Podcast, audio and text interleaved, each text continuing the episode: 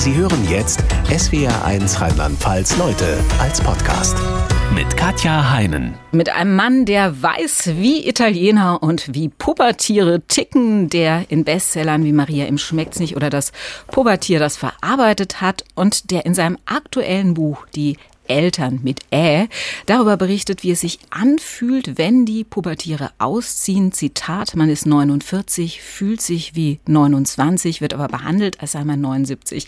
Herzlich willkommen, Leute, Jan Weiler. Hallo, morgen. Schönen guten Morgen.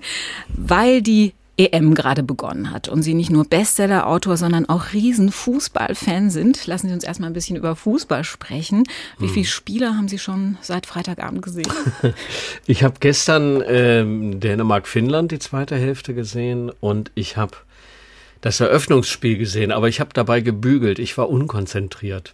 Das erlauben Sie sich beim Fußball unkonzentriert zu sein? Äh, ja, ja, ja, ja. Also äh, irgendwie, man macht ja dann doch viel nebenher. Ähm, es sei denn, jetzt äh, Lieblingsmannschaften spielen. Ne? Dann äh, habe ich zum Beispiel irgendwann mal das Diktat aufgestellt, wenn man dann redet, dann aber auch nur über Fußball.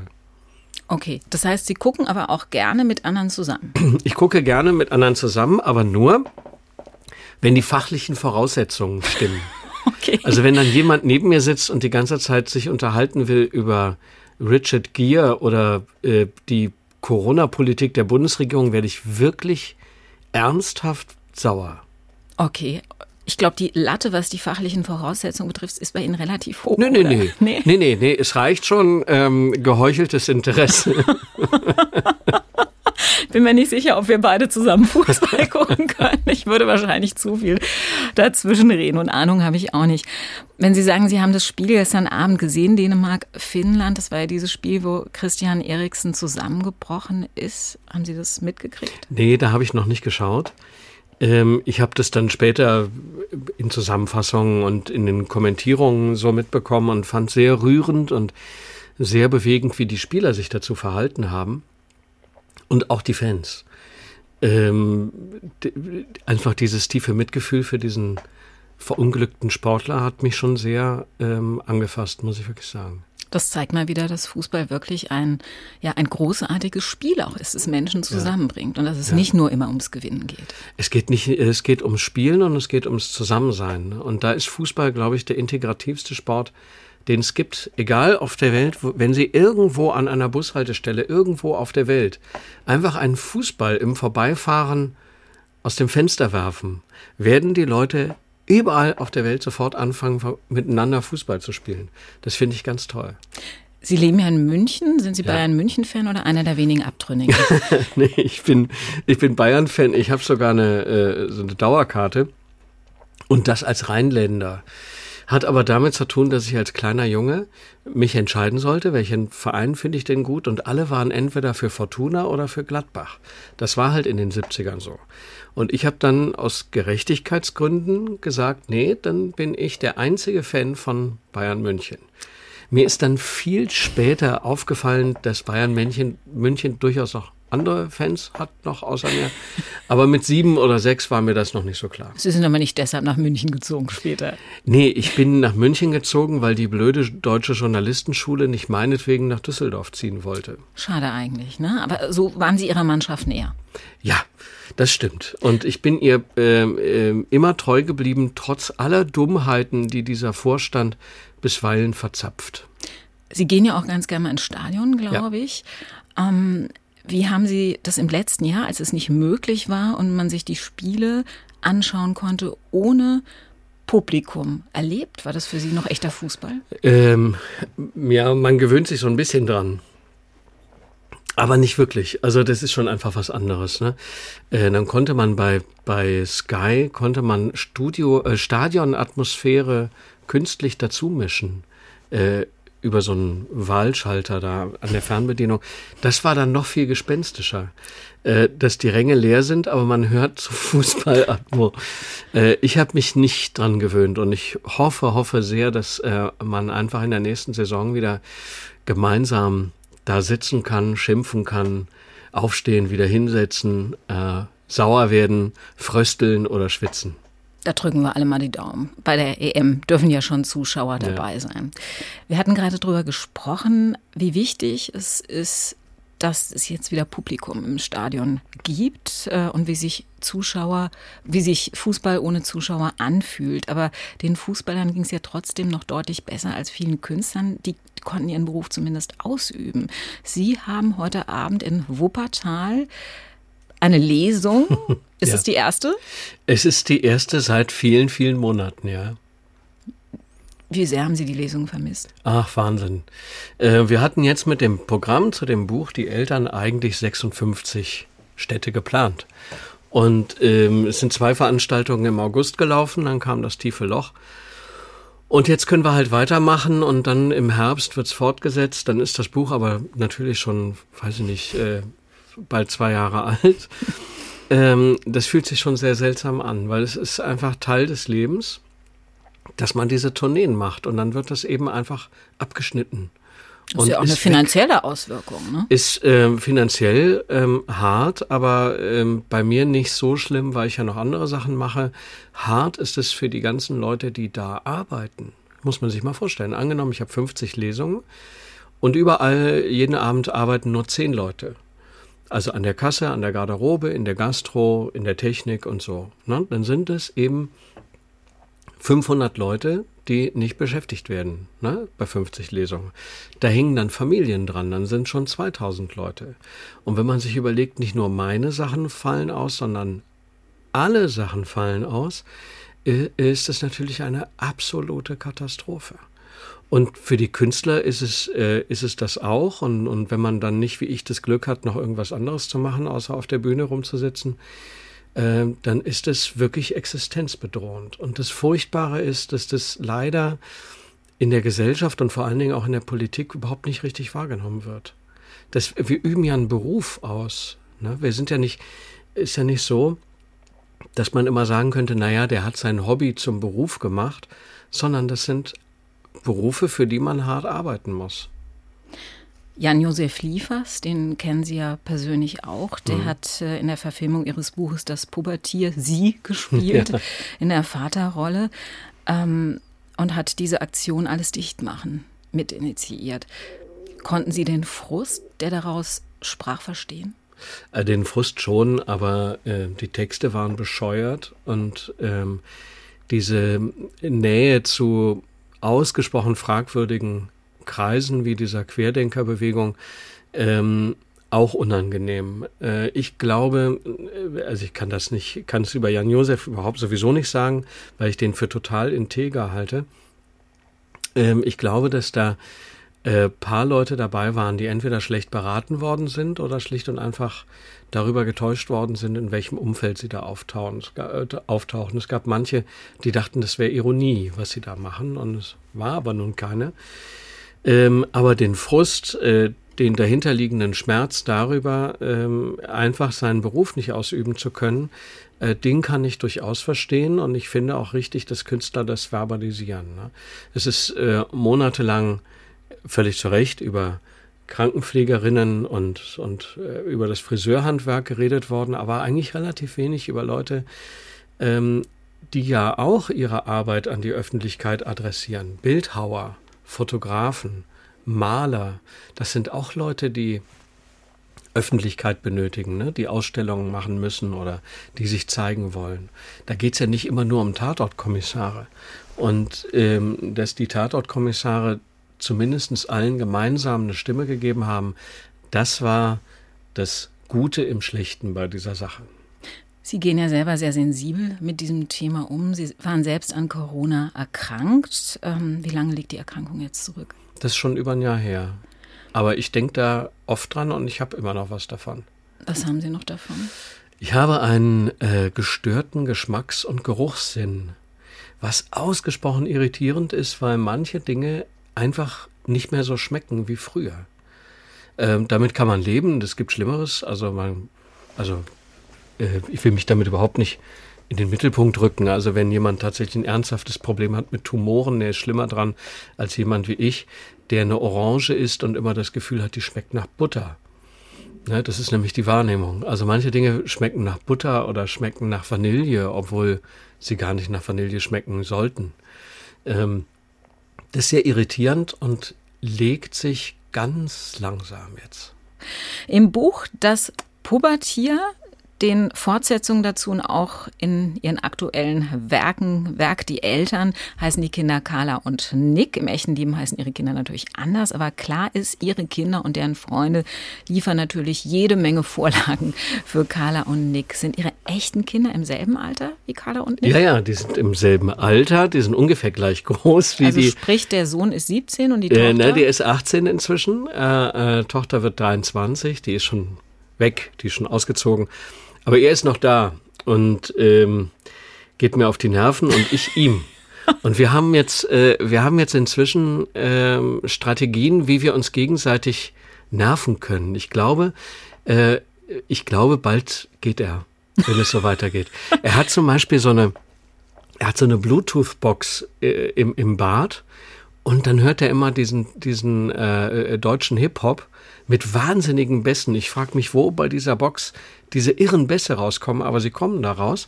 Und ich habe aber eine App, mit der ich eingreifen kann. Und früher habe ich einfach immer leiser gemacht, dann ist er aus der Dusche gekommen, hat wieder lauter gemacht. Jetzt mache ich was anderes. Sobald ich weiß, dass er sich den Kopf schamponiert hat und sich nicht gut wehren kann, ändere ich die Musik. Oh. Ja, und mache das Lied der Schlümpfe. Volle Pulle. Boah, das ist ja brutal. Ja, der ist wirklich sauer. Und er hat sich gerecht. Er hat jetzt kürzlich was gemacht, das kann ich Ihnen sagen. Das bringt äh, wirklich Verdruss. Und zwar hat er bei Netflix die komplette Sprache, alles auf Griechisch umgestellt. Nein. Aber das kann er doch auch nicht, oder? Äh, naja, das kann man so lange, äh, äh, also man kann das, wenn die Systemsprache Deutsch ist, kann man ja ins Menü gehen und dann äh, macht man irgendwas, was man nicht lesen kann, drückt da drauf, dann ist alles in so, dass man es nicht lesen kann.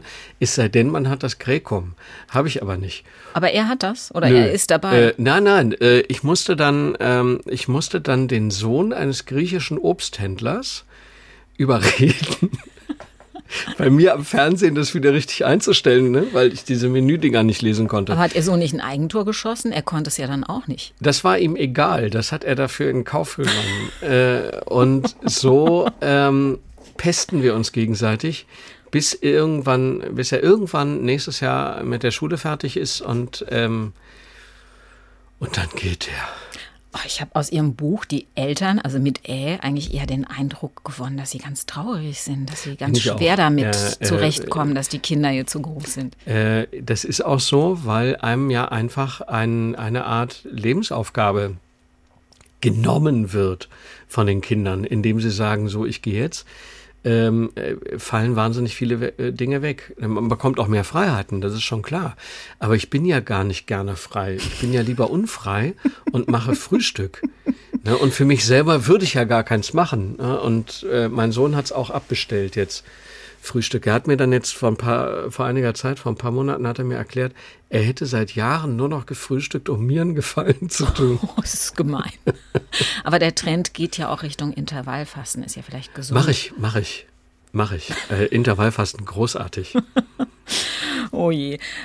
Bei was sind Sie denn dankbar, jetzt mit dem großen Sohn das nicht mehr machen zu müssen?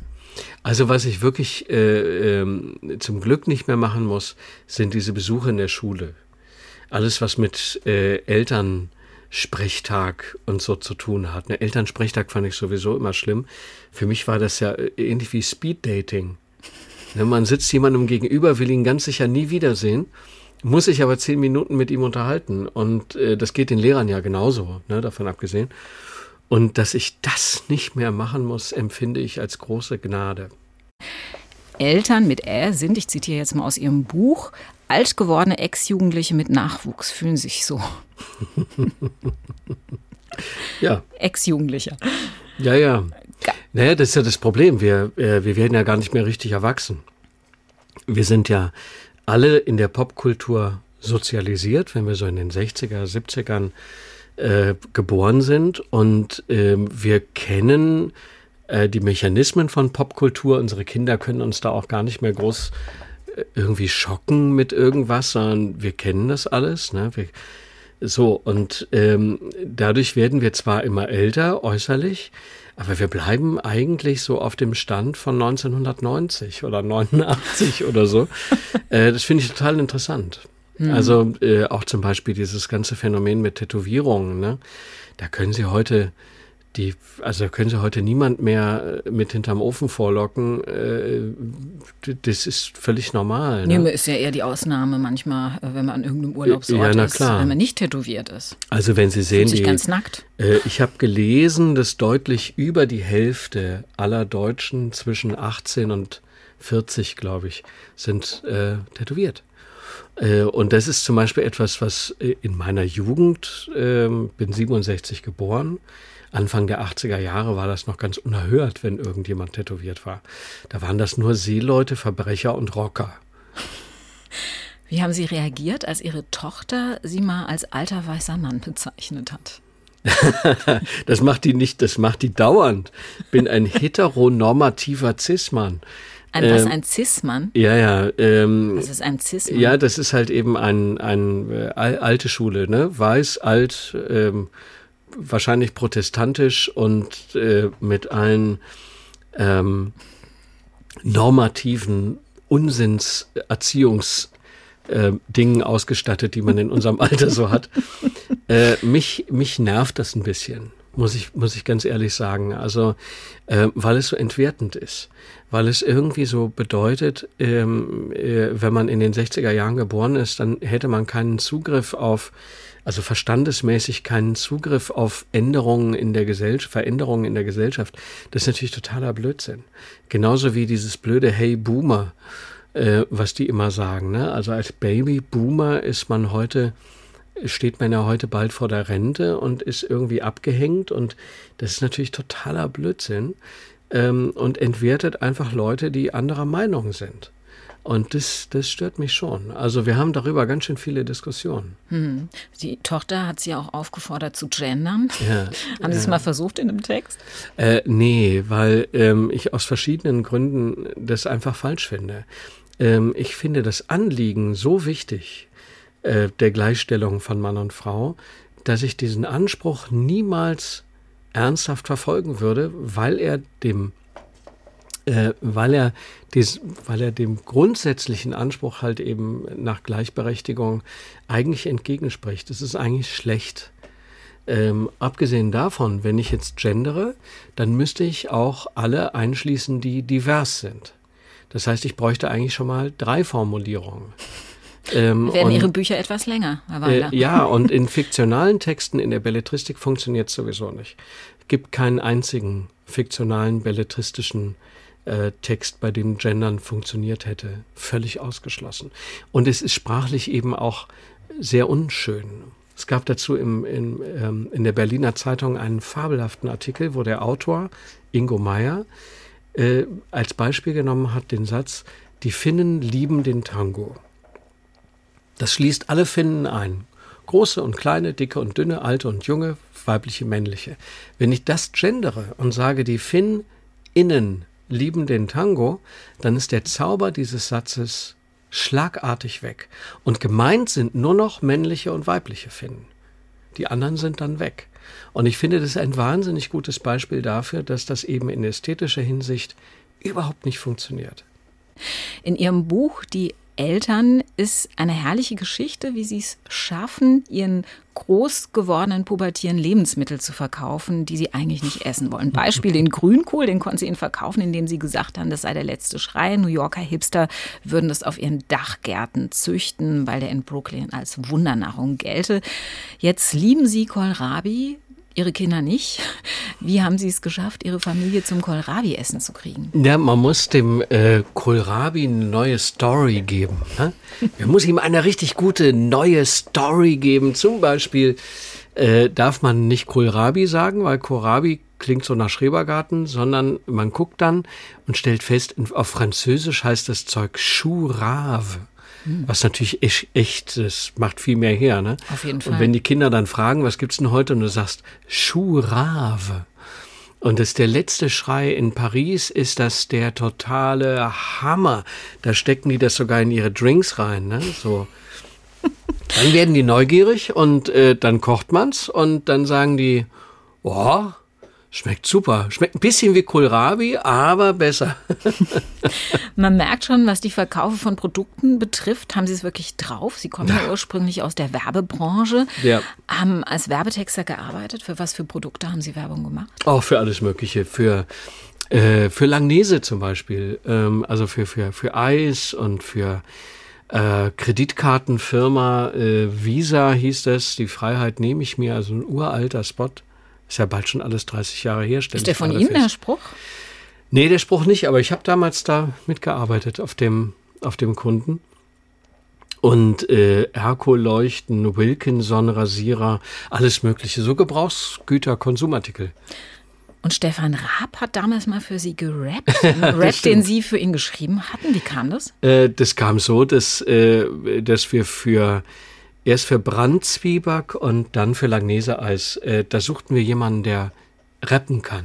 Irgendwie. Es war Anfang der 90er und ähm, äh, so ein Komponist, der für uns damals diese, diese Lieder gemacht hat, der sagte, ich kenne einen aus Köln, den kann ich mal fragen. Und dann kam Stefan Raab da an. Und ähm, das war kurz bevor der angefangen hat bei Viva. Und hatte noch lange Haare und, äh, und der Typ kam dann da an und hat dann für Langnese und, und für diese Zwieback-Firma da äh, und meine Texte gerappt. Wie sah denn Ihr Zwieback-Rap aus? Wissen Sie das noch? Oder haben Sie das verdrängt? Das habe ich verdrängt. ähm, also die Texte weiß ich nicht mehr. Mach den Langnese-Riegeltest. Irgendwie komisches Zeug. Und es lief dann auch eine Weile im Radio und, ähm, und dann habe ich irgendwann mal einen Fernseher angemacht, äh, Viva geguckt, dachte, hey, das ist doch der Typ, der für uns die, die, diese Sachen da gerappt hat. Viva gerappt hat, genau. Äh, und das war Stefan Raab. Ihr eigentlicher Traum war es ja, Journalist zu werden. Sie hatten hm. schon als Jugendlicher für den Meerbuscher Lokalteil der Westdeutschen Zeitung geschrieben. Ja, ja. Das hört sich wirklich nach investigativem Journalismus an. Ja, so Bauausschusssitzungen und so, alles, was man machen muss. und das hat Sie so abgeschreckt, dass Sie gedacht haben, dann gehe ich doch lieber in die Werbebranche? Nee, ich habe die Aufnahmeprüfung an der Deutschen Journalistenschule nicht geschafft. Und weil ich keine Lust hatte zu studieren, habe ich gedacht, okay, dann machst du eben was anderes, was irgendwie mit Sprache zu tun hat. Und ähm, bin in die Werbung gegangen, was ein ähm, sehr geschickter Zug war, weil man da eine ganze Menge über Sprache lernen kann, wenn man vernünftige Ausbilder hat und habe dann irgendwann doch die Aufnahmeprüfung in München an der Journalistenschule äh, geschafft und bin dann hab, bin dann eben gewechselt. Sie ja? haben sich dreimal beworben, glaube ich. Viermal. Viermal. ja, viermal. Inzwischen bin ich selber in der Aufnahmekommission und ähm, seit vielen Jahren. Und ich habe mich wirklich, habe da viermal vor denen gesessen und die haben mir, glaube ich, nie geglaubt, dass ich es ernst meine mit dem Journalismus, weil ich halt nicht studiert habe. Ne? Da kam halt immer dieser Werbetext da an und ähm, ja, irgendwann haben sie sich gedacht, bevor der sich nochmal bewirbt, nehmen wir ihn jetzt, dann hat die liebe Seele Ruhe. Warum wollten Sie denn partout nicht studieren?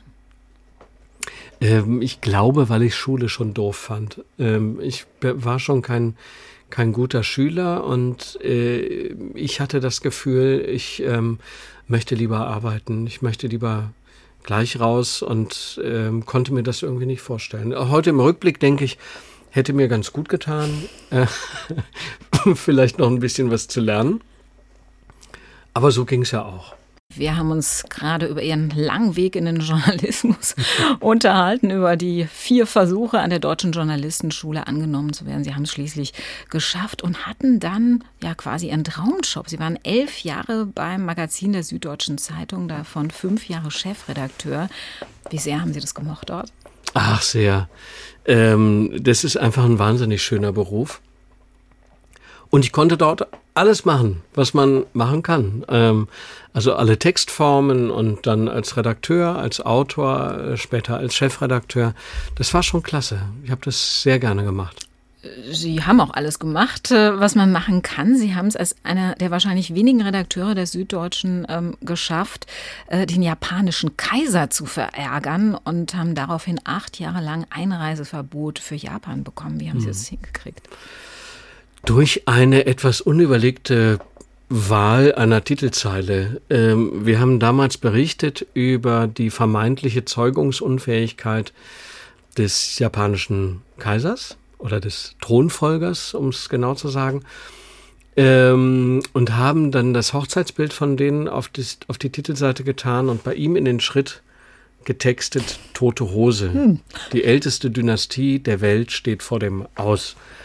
Wir haben uns nicht so richtig viel dabei gedacht und ähm, haben dann wahnsinnigen Ärger bekommen. Denn die Königs- oder die Kaisertreuen in Japan, ähm, das sind sehr konservative Leute. Das Für entspricht, die ist es der Gott, ne? Ja, ja, genau. Das ist Stellvertreter Gottes auf Erden und das ist nicht, wenn man es mal so sagen darf, so ein Reihenhausadel wie in Monaco, sondern das sind halt wirklich ernsthaft, wirklich sehr, sehr wichtige Persönlichkeiten für die Japaner. Und das hat dann dazu geführt, dass ähm, da medial unheimlich was losging. Zum Glück gab es Social Media noch nicht. Also das wäre der Shitstorm schlechthin gewesen. Äh, uns war nicht klar, dass die Zeitung, also die Süddeutsche, natürlich auch in Tokio äh, erhältlich ist und das äh, vielleicht mit einem Tag Verzögerung und dass dann eben dieses Titelbild äh, eben da auch sichtbar wird und die Leute das da sehen. Und dann hat es riesigen Ärger gegeben, dann wurde meine Demission gefordert, dann hat sich das kaiserliche Hofamt offiziell beschwert bei der Bundesregierung über mich, dann hat der damalige Außenminister Fischer sich bei der Süddeutschen über mich beschwert, hat gesagt, wie sollen wir die von Walfang und, und so abhalten und mit denen diplomatisch umgehen, wenn ihr die so beleidigt. Dann musste ich mich entschuldigen. Dann habe ich mich ausführlich entschuldigt. Das wurde übersetzt ins Japanische und denen gebracht. Und dann kam ein Brief zurück vom Kaiserlichen Hofamt auf Deutsch. Da stand der bemerkenswerte Satz drin, wir sind sehr angetan vom Grad der Zerknirschung. Oh Gott. Trotzdem habe ich dann, dann war das auch erledigt. Die haben diese Entschuldigung angenommen und ähm, ich sollte ein acht Jahre währendes Einreiseverbot gewärtigen. Und das habe ich dann getan, habe gesagt, okay, das, äh, dann ist das so und ich, jetzt darf ich wieder einreisen. Oh, haben Sie es vor? Ich würde gerne mal nach Tokio, ja. Mich interessiert das sehr. Hm. Aber diese Querelen, die es damals um diesen Artikel herum gab, waren nicht der Grund, weshalb Sie nach elf Jahren gesagt haben, nö, ich, ich wechsle, ich lebe jetzt als äh, freischaffender Bestsellerautor. Ja, das hat, ähm, das hat damit zu tun gehabt, dass ich äh, diesen Überraschungserfolg hatte mit Maria, ihm schmeckt's nicht. Das, da wurde ich ja zu überredet. Ähm, und dann wurde das so ein Riesenerfolg. Das stand fünf Jahre lang ununterbrochen auf der Bestsellerliste und ähm, das gibt einem dann schon zu denken und man überlegt sich, Mensch, willst du jetzt ewig jetzt hier den Job machen, den du schon lange machst und den du gut kannst und oder willst du noch was ausprobieren? Und dann habe ich mich fürs Ausprobieren entschieden, habe mir ein Jahr sozusagen äh, genommen, habe gesagt, wenn das innerhalb des Jahres dann doch doof ist mit dem Künstlertum, dann gehe ich wieder zurück. Und es war aber nicht doof und ich bin dabei geblieben und bin darüber sehr, sehr froh. Jetzt stellt sich nur die Frage, gibt es Ihre Bücher inzwischen auch äh, auf Japanisch? Nee, aber auf äh, Chinesisch und auf Koreanisch. Aber nee, auf Japanisch nicht. Als Urvater des deutschen Witzes gilt Loriot. Wie sehr schätzen Sie die Art von Humor, die Loriot in seinen Sketchen zelebriert? Der war einzigartig. Der konnte, der konnte dieses, ähm, der hatte das äh, wundervolle Talent, äh, Dinge so zu übersetzen, dass es wirklich überraschend war. Und er konnte ja auch sehr frivol sein und, und sehr anzüglich, ohne dass die Leute das äh, irgendwie unangenehm oder so gefunden hätten. Ne? Es, es saugt und bläst der Heinzelmann, äh, wo Mutti sonst nur saugen kann, glaube ich, oder so. Ne? Das, also ähm, das war schon ein ganz außergewöhnlicher Künstler. Sie kannten Loriot ja auch persönlich. Mhm. Wo haben Sie ihn kennengelernt? Bei uns im Garten. Ähm, Im Garten? Ja, ja wir, wir haben früher äh, unweit voneinander gewohnt und, ähm, und wir haben den mal eingeladen zu so einem Gartenfest und, und da kam er auch äh, mit seiner fantastischen Frau Romi und da haben wir uns kennengelernt und ich habe dann eins der äh, letzten wirklich großen oder das letzte große Interview, das er gegeben hat, äh, hat er dann freundlicherweise mir gegeben. Äh, ist auch schon sehr lange her und er war äh, das Gespräch dauerte zwei Tage, so mit Pausen, jeden Tag so vier, fünf Stunden und unfassbar konzentriert, charmant, ähm, aber auch sehr pedantisch. Wenn er dann irgendwas gesagt hat, was er dann in Frage gestellt hat, dann hat er gesagt, nochmal zurück, äh, das streichen wir, ich will das anders sagen. Der war sehr, sehr ähm, klug auf der einen Seite und er wusste um seine Wirkung. Der war ja, glaube ich, auch ab und zu Gast in der Vinoteca Marcipane, die Sie ja. einige Jahre ja. äh, auch äh, noch nebenher betrieben haben. Italienische Weine kombiniert mit leckeren Köstlichkeiten. Was für eine Rolle haben Sie da gespielt in dem Lokal? Ach, überhaupt keine. Ähm, ich habe das mit zwei Freunden gemacht. Ähm, ich habe dann im, im Grunde genommen mit meinen Tantiemen von Maria im Schmeckt's nicht äh, diesen Laden finanziert und war dann eben einer der Teilhaber. Und zwar, weil ich auch super fand, die Vorstellung, umsonst irgendwo essen gehen zu dürfen. Super. Es war ja nicht ganz umsonst. Es war überhaupt nicht, das habe ich aber damals natürlich überhaupt nicht verstanden. äh, das Ding hat nie Gewinn gemacht, ähm, aber es war eine ganz schöne Zeit. Wir haben das, glaube ich, so fünf Jahre oder so haben wir das gemacht. Hat es wenigstens geschmeckt, das Essen? Ja, sehr, sehr. Das Essen war klasse und nach fünf Jahren haben wir dann gesagt, jetzt reicht's auch. haben sich außer Loriot noch andere Promis da erblicken lassen?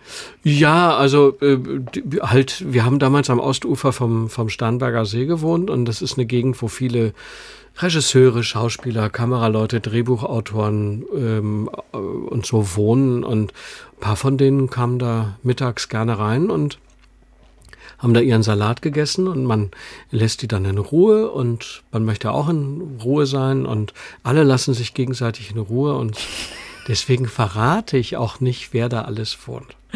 Okay, aber offensichtlich hat es trotzdem nicht funktioniert, so wirklich. Nee, das ist totale Selbstausbeutung. Also in der Gastronomie ähm, äh, kannst du nur was werden, wenn du dich entweder gnadenlos selber ausbeutest und sozusagen nur Familienmitglieder beschäftigst. Ähm, oder wenn du so Franchise-Großgastronomie machst. Aber dazwischen ist es ganz schön aufwendig und ähm, bringt nicht wirklich viel ein. Ein Prominenter, den Sie gut kennen, mit dem Sie ja, kann man glaube ich schon sagen, befreundet sind, äh, ist Campino, der Sänger der Toten Hosen. Woher kennen Sie sich? Ach, wir kennen uns ewig. Ähm, wir sind ja beide aus Düsseldorf und äh, kennen uns noch aus so uralten Zeiten aus den 80er Jahren irgendwie. Gibt in Düsseldorf in der Altstadt so eine Straße, wo man hingeht, die Ratinger Straße und ähm, da läuft man sich zwangsläufig irgendwann mal über den Weg und äh, ich bin unglaublich froh und glücklich darüber, dass die Jungs nächstes Jahr wieder auf Tournee gehen. Ähm, die werden dann 40 als Band und begleiten mich, tja, halt mein ganzes Leben. Ne? Als die dann gegründet wurden, da war ich 14 und äh, die haben mich mein ganzes Leben begleitet und äh, mich macht das sehr, sehr froh, dass die nochmal Konzerte geben jetzt dann. Und Sie haben die ja auch begleitet, ne? Ich glaube, Sie waren mit denen auch mal auf Tour, ja, haben ein Booklet ja. für die gemacht. Ja, ja. Ich habe die Liner Notes, also die Booklets geschrieben, als die irgendwann mal ihre ganzen CDs wieder veröffentlicht haben. Äh, war ein schönes Projekt, waren glaube ich 17 CDs und ich habe die Liner Notes geschrieben und ähm, ja, äh, bin denen sehr verbunden. Dann würde ich sagen. Und dankbar für die, für die schöne Musik. Wir haben vorhin über Campino gesprochen, den Sie gut kennen. Der ist Jahrgang 62 und gehört damit auch automatisch zu denen, die Sie als die Eltern mit Ä in Ihrem aktuellen Buch beschreiben. Oder wird Campino niemals älter? Äh, der, äh, wenn, dann äh, altert der erstaunlich gut. Ähm, der ist sehr klug und äh, kann einem sehr gute Ratschläge geben. Äh, und er bleibt auf einer gewissen Weise sich sehr treu. Ne? Das ist eben die, die große Kunst. Deswegen bin ich ja auch der Meinung, überhaupt die Toten Hosen sind ziemlich große Künstler. Denn dazu gehört einfach eine Konsequenz, ein sich entschieden haben für etwas. Die haben damit angefangen, da waren die 19 oder 20 und 18 zum Teil und haben nie etwas anderes gemacht und etwas anderes machen wollen. Ähm, und die hätten es auch gemacht, wenn es keinen Erfolg gegeben hätte. Und sie haben es auch erstmal ohne Erfolg gemacht. Und diese Konsequenz, dieses Durchhalten, dieses Dabeibleiben, dieses gegen innere und äußere Widerstände trotzdem sein Ding machen, finde ich, zeichnet Künstler aus. Und dafür bewundere ich die sehr. Wir beide werden leider älter, wenn auch Campino nicht altert. Ähm, Sie sagen, die Spezies der Eltern mit Ä zeichnet sich ähm, äh, durch Grauwerte in den Haaren und in den Ansichten aus. Wo sind denn Ihre Ansichten konservativer geworden? Naja, ich bin ähm, so, so, so Wertekonservatismus schleicht sich ein. Ne? Ähm, ich lege zum Beispiel wahnsinnigen Wert auf Höflichkeit und auf Manieren, Anstand moralische Kategorien, die werden mir immer wichtiger, merke ich. Ja? Ähm, viel wichtiger als ein Argument ist mir manchmal die Art und Weise, wie es vorgebracht wird. Bin da auch leicht zu übertölpeln, aber ich mag das. Ähm, und stelle da fest, vielleicht ist das so eine Alterserscheinung. Ne? Außerdem mag ich es gerne leise inzwischen.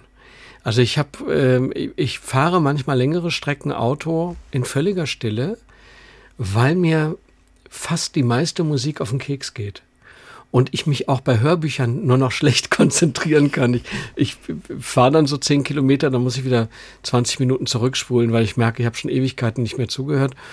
Ähm, und auch das sind so Alterserscheinungen, äh, die mir sagen, entweder ich unternehme etwas dagegen oder ich lasse mich, ich gebe mich ab, ich lasse mich da reinfallen. Aber man muss ja schon was tun, wenn man älter wird, um sich fit zu halten. Das mache ich. Buch habe ich entnommen. Sie haben es sogar mal mit Schwimmen probiert, obwohl Sie sagen, ich kann eigentlich gar nicht schwimmen. Was nee, erfolgreich? Ich kann nicht, kann nicht schwimmen. Äh, ich habe diese Koordination zwischen Bewegung und Atmung. Ähm, das schaffe ich nicht. Entweder ich atme, wenn ich gerade den Kopf unter Wasser habe. Ähm, oder gar nicht. Oder ich atme einmal und versuche dann möglichst weit damit zu kommen. Ähm, also so vier Meter. Und deswegen habe ich das mit dem Schwimmen äh, trotz häufiger Versuche völlig aufgegeben zugunsten von Boxen. Von Boxen? Mhm. Ist es nicht brutal? Nee. Geht ja nicht darum, anderen weh zu tun. Also, äh, kann aber passieren, oder? Äh, äh, das kann schon passieren, aber es geht erstmal im Training boxt man ja auch gar nicht mit anderen, sondern man ähm, versucht die, die, die Choreografie, ist wie beim Tanzen. Mhm. Also da in dem Studio, wo ich bin, läuft immer Salsa. Musik. Ähm, eigentlich ist es wie, wie ein sehr anspruchsvoller Tanz und man versucht die Choreografie zu lernen, man versucht Koordination, äh, Kraft und Ausdauer zu trainieren äh, und es geht überhaupt nicht darum, jemandem eins auf die Birne zu hauen. Also ich bin, bin ja auch Pazifist. Äh, also ich wäre als, als äh, Profiboxer, glaube ich, total ungeeignet. Aus Ihren letzten Kolumnen weiß ich, dass Sie außerdem ein passionierter Rasenmäher sind. Ja. Vor allen Dingen, wenn Sie in Italien im Urlaub sind. Was finden Sie so schön am Rasenmähen? Also erstens den Geruch, also nicht den Geruch des Rasenmähers, sondern den des geschnittenen Rasens. Und dann ähm, äh, habe ich den Anspruch, wirklich super gerade Bahnen zu mähen mhm. oder sogar Muster. Sie sind ein Künstler auf dem Ja, äh, ähm, ähm, aber ebenso gerne wie ich Rasenmäher schmiere ich mir auch ähm, Brote mit Frischkäse und versuche die so zu schmieren, dass die total glatt sind. Also, dass man nicht mehr sieht, dass da mal ein Messer drüber gefahren ist. Das ist so, glaube ich, meine Beklopptheit. Also, ich bin Rasenmäher und Philadelphia Brotschmierer. Sie können gerne mal bei mir zum Rasenmähen vorbeikommen zu Hause. Das, äh, mein Rasen wäre eine Aufgabe so. für Sie, genau. Ich danke Ihnen für das Gespräch, Herr ich Weiler. Danke für die Einladung. Als kleines Dankeschön, dass Sie Zeit für Leute hatten, für Sie jetzt eine ultimative Lösung gefunden, wie man Rasenmähen und Fitness miteinander verbinden sind verbinden kann. Das ist hier in dieser Schachtel drin. Die kriegen Sie gleich überreicht. Ähm, Sie müssen sich nämlich die Schuhe überstreifen, die hier drin sind. Zum ähm, Rasenmähen? Das sind Rasenbelüfterschuhe. Da sind ganz viele Nägel drunter. Damit vertikulieren Sie den Rasen auch noch gleichzeitig, wenn Sie ihn mähen. Ich Und laut verrückt. Werbeversprechen des Herstellers ist das gleichzeitig ein so tolles Training für Waden und Oberschenkel, dass Sie danach kein Fitnessstudio mehr brauchen. Ich werde narrisch. Viel Spaß bei der Dank. Rasenfitness. Danke, dass Sie hier waren und Ihnen alles Gute. Danke, tschüss. SWR 1 Rheinland-Pfalz, Leute.